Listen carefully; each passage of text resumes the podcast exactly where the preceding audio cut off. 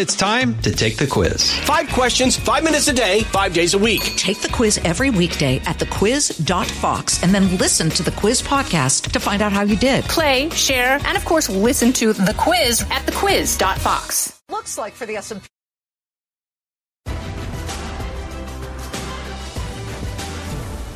Hello, folks. Welcome to Kudlow. I'm Larry Kudlow. As usual, Joe Biden's new Russian sanctions have no teeth and no real pain for Russia. Governor Doug Burgum and former Energy Secretary Rick Perry are going to help us weigh in on that. John Roberts going to visit us, give us some color on the South Carolina primary. Is this going to be the end game for Nikki Haley? Well, who knows? And Joe Biden, well, he says he has the best economy in the world. Really? Steve Moore and Grover Norquist may have something to say about that. And Ralph Reed is going to tell us why God is endorsing Donald Trump. All right, there's the opening. Now let's head to South Carolina, where our very own John Roberts, co-anchor of America Reports on Fox News, is standing by. Um, so, John, what uh, you know, it's kind of a snooze, but maybe it's not a snooze. Nikki Haley's closing. Uh, she's narrowed the lead from I don't know, 35 to 25. Democrats are going to vote. How do you see it?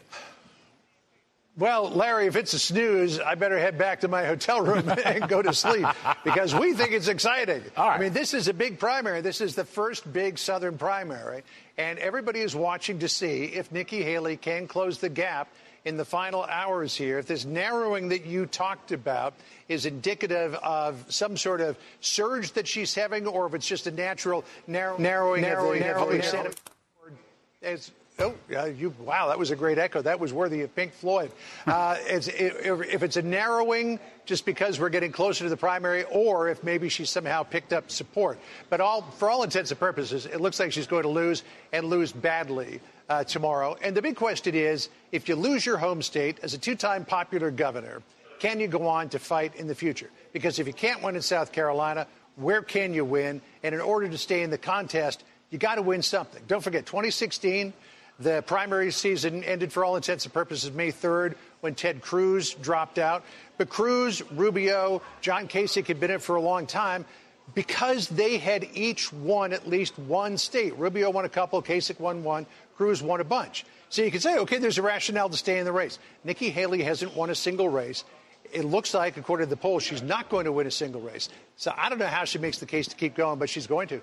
John, uh, Byron York is writing today in the Washington Examiner that President Trump made a mistake. He took some pot shots at Nikki Haley's husband, who was, a, I believe, a major in the Army or certainly on service this year, and that um, mm-hmm. a lot of South Carolinians didn't care for that very much, and that that could be one reason why the polls have narrowed. Plus, plus, plus, plus, uh, Democrats are probably going to come and vote. It's not that hard to do as long as they didn't vote in their own primary, which was truly a snooze and ultra boring.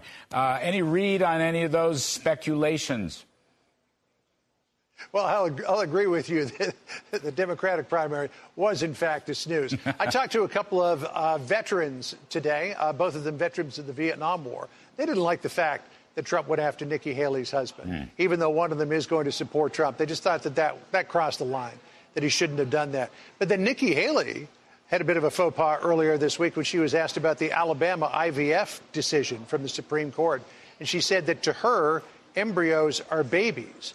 Well, now you got literally every Republican in the country running away from that decision. Hmm. Uh, down in uh, Alabama, Kay Ivey, the governor, Senator Tim Melson, state senator, and now Donald Trump have come out because Trump just released a statement a couple of minutes ago saying that they fully support IVF and, and the desire of parents to be able to have children through science if they can't have children naturally. Hmm. So Nikki Haley is now standing a little bit away from the crowd on that particular point. She tried to clean it up yesterday, but I think there's still a bunch of controversy around that. So that may sway some independents away from her and toward Trump. We'll That's a really good point. No, no, no, you're right. I'd forgotten that faux pas. That's a really good point. If she loses by 30, 35 points, John, I think she's going to have to pull out. If she loses by 20 or 25 points, I think she'll limp toward Super Tuesday and then pull out. John Roberts, what do you think of those hypotheses? Possibly, but you know, the, the, she won't admit this. But there are a lot of people who support her, a lot of political analysts who believe that she's running a contingency campaign. And that is she's going to stay in it as long as she possibly can, as long as there is money to keep the campaign going in the event that one of these court cases that Donald Trump is, is up against ends up in a conviction and voters either turn away from him or maybe he's sentenced to jail time, who knows, and that for some reason he can't continue to be the nominee. Although I, I think that Donald Trump would continue to run for president even if he was at Sing Sing. But, although that's a state prison, not a federal prison. But I, I, I think that she's playing this game or this strategy, if you will, that if she is the last person standing or she goes into the convention with more delegates than anybody else, she would make the case to say Donald Trump can't be the nominee. I'm the next logical choice. If that, that that's the only thing I can see if why that she's ever happened, okay. So if that ever happened, that's like the totally worst case. Um, I know they're trying to throw Trump in jail for 700 years, but if if some if something like that happened, John, uh, the Republican Party will nominate someone at the convention in Milwaukee other than Nikki Haley. That is my view on that in the They will. That's what a lot of people. A lot of people are saying that this is a, this is a. She's run such a failed lousy, strategy. That that's right. Yes. Even if she goes in with the most number of delegates, Not she matter. still won't be the nominee. Not going to matter. John Roberts is the best of the best. Enjoy Agreed. South Carolina. It's a wonderful place. Have a great time. Of course. Love it here. All right. Take care. All right, folks. Don't forget you can catch John Roberts and his co-host Sandra Smith on America Reports every day, 1 p.m. Eastern on Fox News. Now. Let's head over to Fox Business' Edward Lawrence at the White House. Uh, Edward, you have some thoughts. I know you covered the Treasury for quite some time. Yeah. I'm going to riff on the inadequacy of these sanctions, but I'm dying to hear your thoughts before my thoughts. Uh, yeah, yeah, and, and you, you nailed it. I mean, the, the, sanctions so far, they really haven't worked here. And President Joe Biden announced these sanctions uh, were coming. And these are the largest sanctions that have been levied, actually, against Russia since the invasion of the war. And, and listen to the president. Listen to what he said about it here. Listen. We can't walk away now. And that's what Putin is betting on. He's betting on we're going to walk away. That's why I'll be speaking to the G7 folks, so some of the heads of the European Union and uh, NATO today. That's why I'm announcing more than 500 new sanctions in response so the administration has more than 4,000 sanctions on Russia, and none of them seem to have slowed down uh, the invasion that has happened with this. And that is part of the issue here. These may not have the teeth that they want because they won't affect uh, outside of Russia. They, they won't impact inside Russia. They'll only affect Russians going outside uh, to Western countries. Now, President Joe Biden also addressing the border in a meeting with governors. New York Governor Kathy Hochul saying that there must be a common sense approach to who can cross legally and a feeling in the room there of of exasperation. Listen. The frustration level is very high with every single governor in, in that room. Uh, it, it, doesn't matter if you're a border state. We're, we're all border states now. There's there's no question. The financial strain is is, definitely taking a toll on all of us, and uh, that's that's a very bipartisan message. So, but the White House here pushing the blame now for the border onto Congress is now we're hearing about executive actions that could be taken. Why wait this long to look very, at? I've been very clear. We have made no decisions on that. I'm not going to get into policy discussions or hypotheticals that we're hearing right now. Be very clear. But the focus here should be what happened in the Senate in a bipartisan way that Republicans have rejected. I was asking why it took three years now to get uh, other actions or executive actions to be working. Uh, the White House pushing back. A White House official telling me that they have done many actions over the past three years, but still under pressure. The president now, a source is telling me, is considering executive action to close the border, to bar people who are crossing illegally from getting asylum. Back to you. Edward, when's it going to come out with this? They've been speculating this and talking about this, and people are attacking it. Uh, AOC is attacking it. Republicans are attacking. I mean, when's he right. going to when's he going to get something done finally down there? Well, I know, but I, the feeling about this is from a number of folks I've talked with. This is a balloon uh, that's sent up to see how it would play in the Progressive Party. You heard AOC came out against it, and, and we may hear something just before or right at the State of the Union address. But clearly, the border is a major issue. Uh, the new Gallup poll shows 67 percent of people disapprove how the president's handling the border, uh, and and look at look at the scenes every day. Edward Lawrence, as always, the best of the best. Thanks ever so much. Now, folks, a little bit more on the sanctions or the non-sanctions. If anybody thinks the new Biden sanctions on Russia are going to have some crippling financial effect or cause some real wartime pain, please think again. What Russia understands is money and oil. And these new Biden sanctions, just like the old ones, will not do any serious damage to the Putin war machine. An investigative report by the Wall Street Journal shows how a mysterious trader from Azerbaijan assembled a secret global trading network that has basically allowed Russia to sell their oil to places around the world like China, Turkey, India, South Africa, Iran, and who knows where else. Not only has clandestine trading network made a mockery of Biden's so-called energy sanctions, but it's also made a mockery of the so-called $60 a barrel price cap. Russian petroleum sales surpassed $180 billion last year. That, according to the International uh, Energy Agency, it's only slightly below pre war revenues in 2021, just slightly below. Now, of course, if Biden had listened to Trump and drill, baby, drill, and the U.S. is producing 15 million barrels a day like we should be, and oil prices were closer to 40 than 80, then Putin would never have had any money to finance his Ukraine war. But he does have money. He is producing somewhere between 10 and 11 million barrels a day. It's about the same as pre war. Meanwhile, the Bidens have never enforced what's called secondary sanctions. In other words, they've never stopped third party countries like a China or an India or a Turkey or an Iran, probably several others, never stopped them from doing business with Russia. Never. Furthermore, the Biden administration has never fully sanctioned Russia's big oil companies or Russia's big banks who lend to the oil companies. There were carve outs all over the place. And finally, the Bidens are afraid to seize the Russian central bank reserve funds that are now part of them in the United States and the rest of them around the world. I think the United States has five or six billion of them, and the rest of them in Europe. European Union has something like 280 billion. These are Russian central bank foreign exchange reserves, been frozen offshore uh, for the last two years.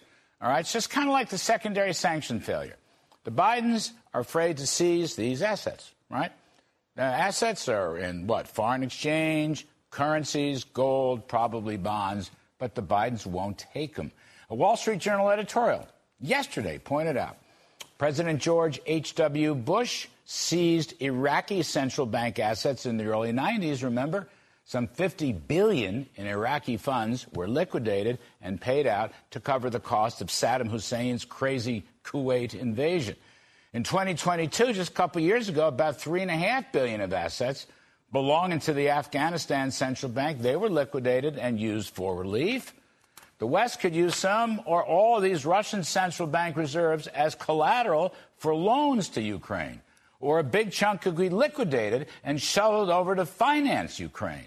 Congressman French Hill of Arkansas has been working on these plans for nearly two years. Both Senate and House committees have approved the seizure and use of the Russian monetary reserves. Some of those reserves could even be put into a U.S. Treasury, could be used as collateral for U.S. loans to the Ukraine. Anyway, none of this has been done by the Bidens. Their sanctions are sanctions in name only. They're not working. It's not, oh, not enforcing the sanctions in Iran. It's just like that, not enforcing those Iranian sanctions either. The Bidens are always afraid of roiling the waters, afraid of escalation. How about just that the Bidens are afraid? You know, if they had backbone, they could inflict some serious financial damage on Vladimir Putin. Wall Street would call it a Putin put. That is, go short Putin because the U.S. would be inflicting serious monetary punishment. But that's not going to happen. And so this dreadful war is going to continue. All right, that's my riff. Now, let's talk. Uh, joining us, we welcome back to the show North Dakota Governor Doug Burgum. Great pleasure to see you. And my dear friend Rick Perry, former Texas governor and former energy secretary. Uh, Governor Doug Burgum, thanks for coming back on the show. Rick Perry, thank you. Governor Burgum, this, you know, these sanctions are non-sanctions. They were never enforced. There were carve outs for banks and energy companies. You've got uh, Azerbaijani traders running rings around the United States and the rest of it. And we were afraid to use their central bank reserves, which could really cripple them $300 billion. I mean, who can take this Ukrainian stuff seriously, Governor Burgum?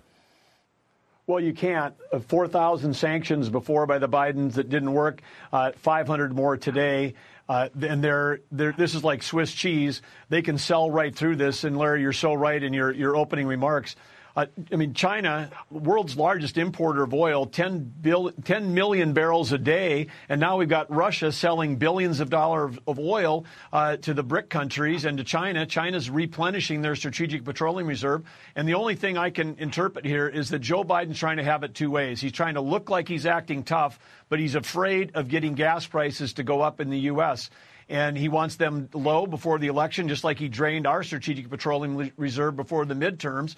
But that's what he's trying to manage. And, and at the same time, he's also attacking U.S. energy, like banning uh, LNG exports. So it's almost like his energy policy was designed by Russia itself. It's like stupid to the 10th power. I mean, you know, you can't, every single thing is a mistake that compounds the mistake. You know, Rick Perry, China's buying a lot of Russian oil. Okay, so we know that.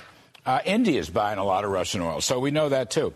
So suppose Joe Biden got on the phone with Xi Jinping this is sort of like another leader that I can remember and said, you know, if you don't stop buying Russian oil, I'm going to triple the tariffs on all your exports to the United States. Just going to triple them. And it will take effect tomorrow under Section 301. Why? Remember somebody, somebody that you and I both know did that kind of thing once upon a time. But that somebody's not in the White House now. Very true. And, uh, you know, wish he was and can't wait till he's back. I'm telling you, this is just, this is rope a dope um, foreign policy, what we're seeing out of Biden. Uh, I mean, when you think about, he gets up in front of the American people, and let me just say as an aside, uh, your monologue was spot on. It's important for the American people to understand that and and to know the details of these sanctions. Sanctions historically have only worked in about 20% of the time. Unfortunately, because most people that are putting those sanctions into place are more interested in the political message than it sends rather than making the hard uh, the, the hard decisions and really making the hard impact because sanctions ought to hurt. You need sanctions to be very precise and you need for them to be quick and, and swift and really cut to the bone. And that's what Donald Trump did while he was the president of the United States. And Biden is just afraid that he's going to make somebody mad, or you know, frankly, I don't know what drives his foreign policy, but it's uh, it's been weak. It's been um, again. I go back to the rope dope. He's over here trying to make the American people think that he's being tough, and on the other side of it, there's he may not be winking at them, but they know that these sanctions aren't really going to have uh, impact. If you want to hurt Putin, open up those LNG ports yeah. along the southern coast of America and send as much liquefied natural gas as you can to Europe. Yeah, uh, Governor Doug Burgum, let's talk LNG. Rick Perry worked on that in the White House. I worked on that with them. A bunch of us worked on that. Um, it's tragic in the middle of this Ukrainian war, which Biden, you know, makes so many grandiose statements about. But the fact remains, cutting off LNG is the stupidest idea, plays right into Putin's hands. They never should have allowed the Nord Stream pipeline. We were going to stop that, the Trump administration. And I know you've been in contact with President Trump and uh, Governor Burgum. You've been campaigning for him. What is the president saying, or what do you want the, you want the president to say, former president, about all this? Because this is a fiasco. This is making America look bad. It seems to me. Well, both of you have worked with President Trump, and you know that he's a common sense guy, and it just makes sense. We should be selling energy to our friends and allies as opposed to uh, letting our adversaries be the world suppliers. And that simple thing would, would change our economy. It changes our national security. It changes uh, all of our relationships. And it's not, I mean, certainly LNG from the Gulf Coast to Europe is a no brainer because otherwise they're going to keep buying it from Russia. But go the other way. Last night, I'm here in D.C. for the governor's uh, national conference talking to the ambassador from Japan. Japan has almost no oil and gas. If we had LNG exports on the West Coast, if you get a pipeline from the Bakken uh, or from the Permian down in Texas to the West Coast, Japan would buy 20 years of LNG from us, and they'd stop buying. Buy, they'd stop buying from the Middle East. Mm. So we've got a global opportunity and maybe a global responsibility to sell to our allies like Japan, like South Korea, like the Philippines, like uh, like everyone in Europe, because if we don't do that, uh, we're just going to let the other guys fill it up. And Biden's paying for, or, or Putin's paying for his war with, with his oil sales. Iran is funding terrorism with their oil sales. Iran, with Biden lifting the sanctions on Iran, lifting them on Venezuela, uh, they're flooding the market uh, with our adversaries. Our adversaries are making bank like they've never have before. Yeah, you know, Rick Perry, uh, Mr. Burgum is right. China is financing two wars against the United States by buying Russian oil and by buying Iranian oil. And in both cases, we, the U.S., should have sanctions on both. They should have primary sanctions, no carve outs. They should have secondary sanctions. They could be stopping ships in midstream. I mean, this uh, Azerbaijan uh, trader is running circles around it. I think that's pretty pathetic. Um, another point, Rick Perry, before I lose you guys. Um, I know, Rick, you're a big advocate of nuclear, and there's a good story in the Wall Street Journal how Canada is going nuclear. Now, I never, the greenies who say they like renewables don't ever seem to like nuclear. And here's another example of what the United States should be doing but isn't doing in energy. Yeah, absolutely. Uh, I was down in South Texas just earlier in the month for a project down there on some of the largest uranium reserves in North America are along the Texas Gulf Coast. And uh, again, getting the message, we ought to be given incentives to companies uh, to be able to develop their uranium. Right now, I don't know what the percentage of the uh, uranium that we uh, rely upon Russia for, but it is a substantial percentage. And the idea that we're waiting on uh, the Russians to uh, to make sure that we have uranium is just a fool's errand. So, absolutely, we need to be focused on small modular reactors. We need to be given a lot of incentives. If all of these incentives on renewables had been focused upon how we develop a small modular re, uh, reactor uh, world and, and how we develop more fuel, we would be substantially farther ahead because it's base load, it works 24 7, emission free. And if you're uh, one of the folks who care about the environment, uh, which I'm one of, but not a, I'm not a radical. I realize that you can do that yep. and do it in a safe, yep. walk away uh, way with small modular reactors. Doug Burgum, uh, last one to you. Uh, you and I this afternoon are talking to one of the great energy secretaries of all time. Uh, Doug, you have a great record as a businessman and a governor in an energy rich state. Um, you fixing to be Mr. Trump's energy secretary if he wins? Well, I think I think both of you know that uh, President Trump he'll pick a great cabinet uh, when the time of his choosing comes. There's a lot of people that want to work and serve with him. I think the most important thing for all of us right now is to get him elected uh, because in energy states like Texas or North Dakota, we can't take another four years of Joe Biden's policies, and neither can America. Our economy can't, our, our families can't, our communities can't. Uh, we've got to win in November. Great stuff. Thank you, gentlemen. Governor Doug Burgum former Governor and Energy Secretary Rick Perry, my very dear friend. You're both terrific to come on the show. I'm Kudlow. We'll be right back to take a look at our economy. Is it really the best in the world or what? The Will Cain Show is now dropping five episodes a week. Join Fox and Friends weekend host Will Cain as he tackles the latest headlines from his unique perspective, along with thought provoking interviews with leading figures and live calls from viewers and listeners. Listen wherever you download your favorite podcasts. It's clear we have the strongest economy in the world, and that's not hyperbole. We have the strongest economy in the world today. Nearly 15 million new jobs created, a record. Growth is strong, wages are strong, rising faster than prices. Inflation's down, more to do. Oh, there he goes again. Let's ask Steve Moore, Committee to Unleash Prosperity, WABC uh, radio talk show host, More Money, and Grover Norquist, President of Americans for Tax Reform.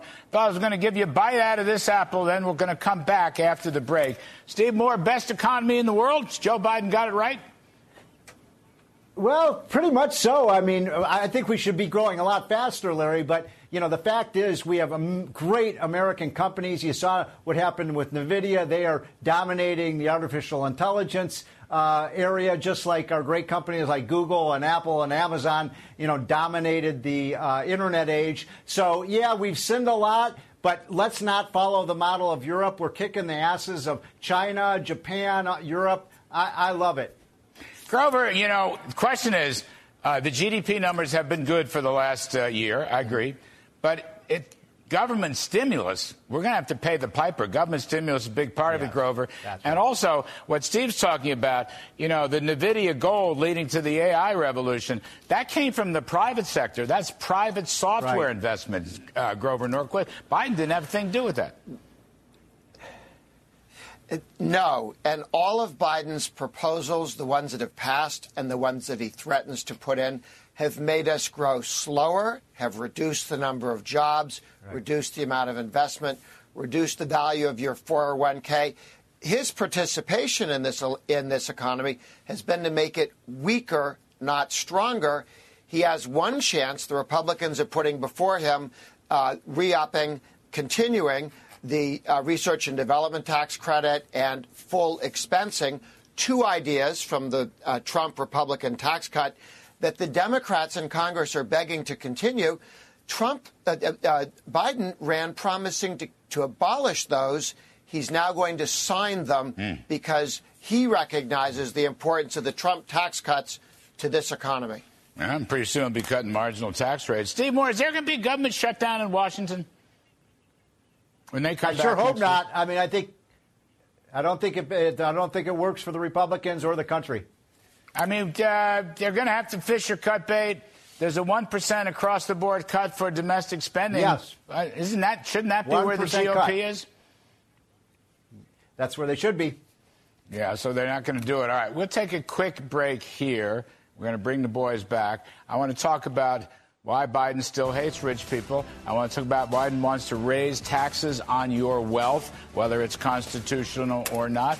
And what about those jobs he keeps saying he created? I, I can't count them. I can't find them. Anyway, we will also talk about why God is endorsing Donald Trump. None other than Ralph Reed is going to help us out on that one. A little bit controversial. I'm Kudlow. A little bit controversial. We'll be right back. Stick around.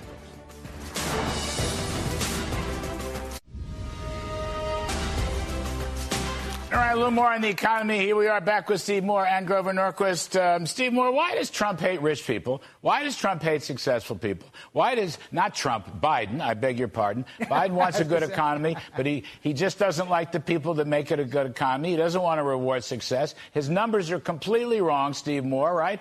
And uh, he wants to tax wealth and success. I don't get it. Absolutely. By the way, I just want to clarify something. I'm not saying that Joe Biden is responsible for this this uh, uh, this economy. I think we have just great companies, Larry. I think we have incredible entrepreneurs, inventiveness uh, that is nowhere found except in this great country of ours. And I think if you could get the government out of the way and you can get Donald Trump back in, which I think is going to happen, I think the economy is going to grow twice as fast. It's all the private sector that's that's leading this growth. Now Biden doesn't understand that. He wants to attack the very people that create the jobs, that create these incredibly uh, dynamic companies. He wants to regulate the internet now, and he, the, his his uh, his agencies at the Federal Trade Commission want to, you know, uh, break up big tech, even though they account those magnificent seven companies account for half of the gain in the stock market. So. I don't understand why the people who create the jobs and the 1% that pay almost half of the income tax, Yep. Larry, and he's saying they don't pay enough. Yep. No, no. We riffed on it last night. We were talking about it with Arthur and Kevin Hassett last night. Grover Norquist, the other thing, before we leave you guys, and you've been great. The other thing is they, the Democrats just want a tax on wealth. They want a tax on uh, unrealized capital gains. Uh, they want a tax on estates. I mean, they don't like wealth. Their numbers are always wrong. But there's something about it. The progressives hate wealth, and yet wealth drives the economy. progressives and Biden dislike and are uninterested in people who run their own lives, small businessmen and women, uh, people who have a, uh, are in the gig economy, uh, independent contractors, small businessmen or large businessmen, because they can't be told what to do and they can't be bought. They're independent. They demonize them and attack them because first you have to attack someone and then you can get the public to agree we should tax them. Hmm. And the reason he wants to tax the rich is that he hasn't finished the sentence. We're going to tax the rich first, then you. The income tax was put in on people who made more than $10 million. Right. Yep. Now it's on uh, half the country. Mm-hmm. They start by taxing the rich, and then they move it down to everybody else. But they start by demonizing the rich, and who cares? Because they can't be bought. You can't go to someone who's like welfare if they're self-employed. The irony in this, we'll leave it there. Uh, the irony is the Democrats have become the party of the rich. It's the Republicans that are the party of the blue-collar yeah, working so class. True. I mean, it's just ironic. I, I mean, I want I want everybody to get rich. I want the non-rich to get rich. Uh, I want to create as many billionaires as possible, uh, especially Steve Moore and Grover Norquist. Thank you. All right, we're going to switch gears to our political panel. This is great fun. Let's talk about God endorsing Donald Trump. Joining me now is Ralph Reed from the Faith and Freedom Coalition, who has a direct line to the good Lord. We also have Kaylee McGhee White, journalist and senior fellow at the Independent Women's Forum, and the great Charlie Hurt, Washington Times opinion editor and Fox News contributor. Ralph, the reason you're so important, I know you have a direct line to the Lord. You always have, but Trump gave a speech, knocked the ball out of the park to the national religious broadcasters, uh, their International Christian Media Convention. And I noticed Trump has the support of virtually every pastor in the state of South Carolina, Ralph Reed. So it looks like the good Lord is looking nicely at the Trump campaign. Well, uh, I think what you're going to see tomorrow in South Carolina, Larry, is a, is a very impressive performance by the president among voters of faith. Self identified, born again evangelical Christians made up 67 percent. Mm of the entire primary in 2016. I think they may exceed that tomorrow. And today he's winning 70% of their votes. Uh, in the general election in 2020, he won 84% of their votes. I think he's going to be higher than that when he's the nominee in the general. And it's really not that complicated. Why, Larry? It's not all this nonsense and this um, anti Christian bigotry and smear campaign of accusing people of faith of being Christian nationalists. It's simply the policies. Hmm. he was the most pro life president in American history, the most pro Israel, the most pro religious freedom. He suspended enforcement of the Johnson Amendment, hmm. which was put in by Lyndon Johnson in the 50s to try and silence evangelical churches. And these folks, those pastors who were in Nashville, Larry, that he addressed so eloquently last night, uh, recommend all your viewers go and, and watch that speech or read the transcript. Uh, they're no different than any other voters. They're driven by policy and by issues, mm. and uh, particularly given this current administration, the way they've targeted parents, the way they've targeted Roman Catholics and evangelicals, uh, they're hungering for a return to, to President Trump's leadership. And I think, you know, um, Kaylee, I'll go to you on this. Uh, as Ralph has eloquently put it, and I've known Ralph and, and his wonderful views for so many years, it's not, you know, it's a battle against secularism. It's a battle against those who hate religion of almost any kind. I mean, in that sense, you know, what, what Trump is saying is, I'm going to, you folks believe in God. It's hard to know how this could be a great country without belief and faith in God, God of your choosing, God of your understanding. And I think people are rallying to that during these times. Kaylee uh, White, I mean, I let you weigh in on this, but I think it's no surprise that Trump is garnering that kind of support. Right, not at all. And this is an, an important issue to me. I grew up as a pastor's daughter. My faith is still very important to me. And I'm not naive enough to believe that Trump is some great spiritual leader personally. But on a daily basis, despite his many flaws, he shows more understanding and respect for Christians and their faith than the vast majority of the left, which seems to think that any expression of faith in the public square is fascism. Indeed, they've said exactly that. And during his speech last night, one of the points that Trump made was, again, this comparison that you're talking talking about is is that it is a choice between the faith and secular and the secularism of the left. And he's not exaggerating when he explains the threats that Christians are now facing in this country. As Ralph touched on, these are the same people who have relentlessly attacked a Christian baker in Colorado to try and get him to violate his convictions. The same people behind an FBI memo smearing traditional Catholics as potential domestic terrorists. The same people who would love to make it impossible for Christians to adopt because of their their beliefs about sex and gender. So this November, as a Christian, there really is no choice at all for me. Or if there is one, it's a very simple one. You know, Charlie, um, Declaration of Independence, You know, our rights are derived from a natural order, from our creator. It, it doesn't say our rights are derived uh, from the democratically elected state court or school board. It says our rights come from God and that the government's supposed to work for us. It's a fairly simple concept, but the battle now over that simple concept has been joined. It's a royal battle, Charlie. And I think uh, Donald Trump is, that's why he's gotten so much support from the evangelicals uh, and other faith based groups. Yeah, I think you're exactly right. And of course, nobody misunderstands the whole concept of deriving our rights from God more than, than the modern mainstream press in America. They have no concept of it. Uh, they assume that our, all of our rights come from uh, p- uh, the government or um, or elected leaders. And you know, Ralph can correct me if I'm wrong about this, but I think that you know, throughout human history, there has never been a greater force for religious liberty than the United States of America. Mm. And a lot of Americans are looking around at our country today, and they're seeing what's going on in our country today. Uh, much of it uh, being done by politi- elected political leaders, uh, particularly on the Democrat Party, um, trying to destroy the country and trying to destroy our religious liberties.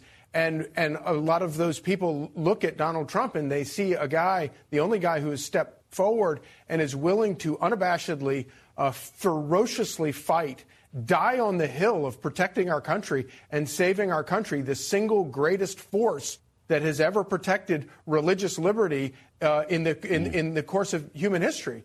And so, uh, because of that, and, and of course, they're also, they happen to have read uh, the Old Testament. So they hmm. also know that the Lord works through some very strange characters, some people that you might not expect to be uh, uh, people that God works through. And, uh, and they're very comfortable with a guy like Donald Trump, uh, no matter how much. Uh, he may or may not personally be, I, you know, this pure as the driven you, snow. I can tell you, just speaking personally, this is like a confessional today, but I like that. God has done for me what I could never do for myself. And um, you can fill in the blanks any way you want, but I've never been bashful about my private life and its ups and downs. At Ralph Reed, you know, this also is a battle against this far left woke business, infiltrating every part of our lives as the left is trying to do. And I think the faith based community sees a champion in Trump against woke.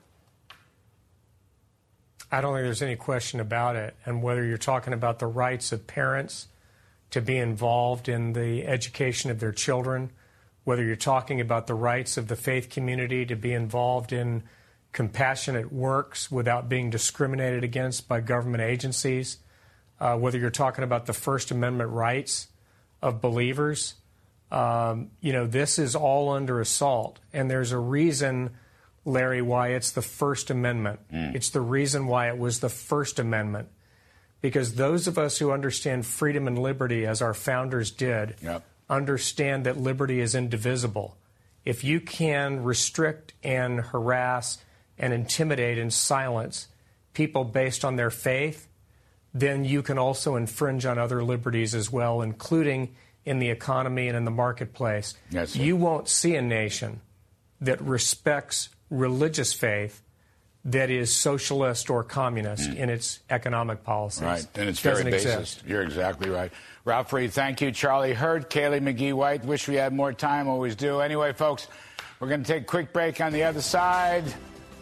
Democrats going to replace Joe Biden with Gavin Newsom? I mean, the governors are in Washington. Is it Gavin Newsom week? I don't know. We have our very own Peter Doocy.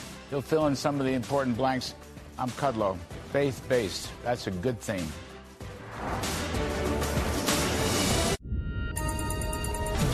Okay, state governors in Washington, D.C., and their rumors about California's Gavin Newsom. Fox News White House correspondent Peter Doocy has all of the info. Peter, what can you tell us? And Larry, I don't know about you, but basically everywhere that I go, people are asking me if we're going to see more of this. Uh, this moment that we have video of from earlier today, soon in the White House. It is Gavin Newsom. Uh, there he is in the East Room, but uh, he himself says that he just wants to be invited to a second Biden inauguration, and the Biden team is not preparing any contingencies for Biden to step aside. Uh, there's not going to be a second Biden inauguration, though, if there is no fix at the border. And now, despite years of saying that border policy needed to be more humane than Trump's, he is reportedly considering something very close to Trump's. Why would he even be considering now a border policy that is more similar to Trump? What border policy are you talking about? Axios is reporting that the legal authority Biden is considering using powered Trump's Muslim ban and similar sweeping restrictions at the border. I'm not going to get into uh, get into uh, or comment on individual policy uh, option uh, that's being speculated right now. As I said before, no decisions have been made. And there's some additional reporting about concerns donors now have with President Biden's increased use of note cards, even in private. That was apparently in play today as governors got together to talk immigration. I presented it again today directly to the president and said he asked for collaboration, and I had a 10 point plan for him. This is the first time we've actually been in one room talking about it. Unfortunately, it was too scripted and too prearranged. Uh, there's more we can do, and now's the time to act. And we've been told they had about three dozen governors there with the president, even with no cameras around. There were pre screened questions, just two questions, one from the left side, one from the right side for the president, and that was a wrap, Larry. Peter, KJP got very depressed when you mentioned Trump. Just saying. they don't like when we talk about Trump in there. Yeah. They, you report, we decide. Peter Doocy, the best of the best. Thanks ever so much. Be right back with my last word.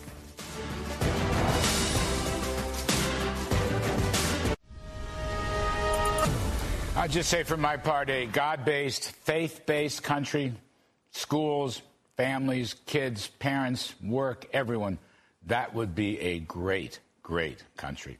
And Hi, everybody, it's Brian Kilmeade. I want you to join me weekdays at 9 a.m. East as we break down the biggest stories of the day with some of the biggest newsmakers and, of course, what you think. Listen live or get the podcast now at BrianKilmeadeShow.com.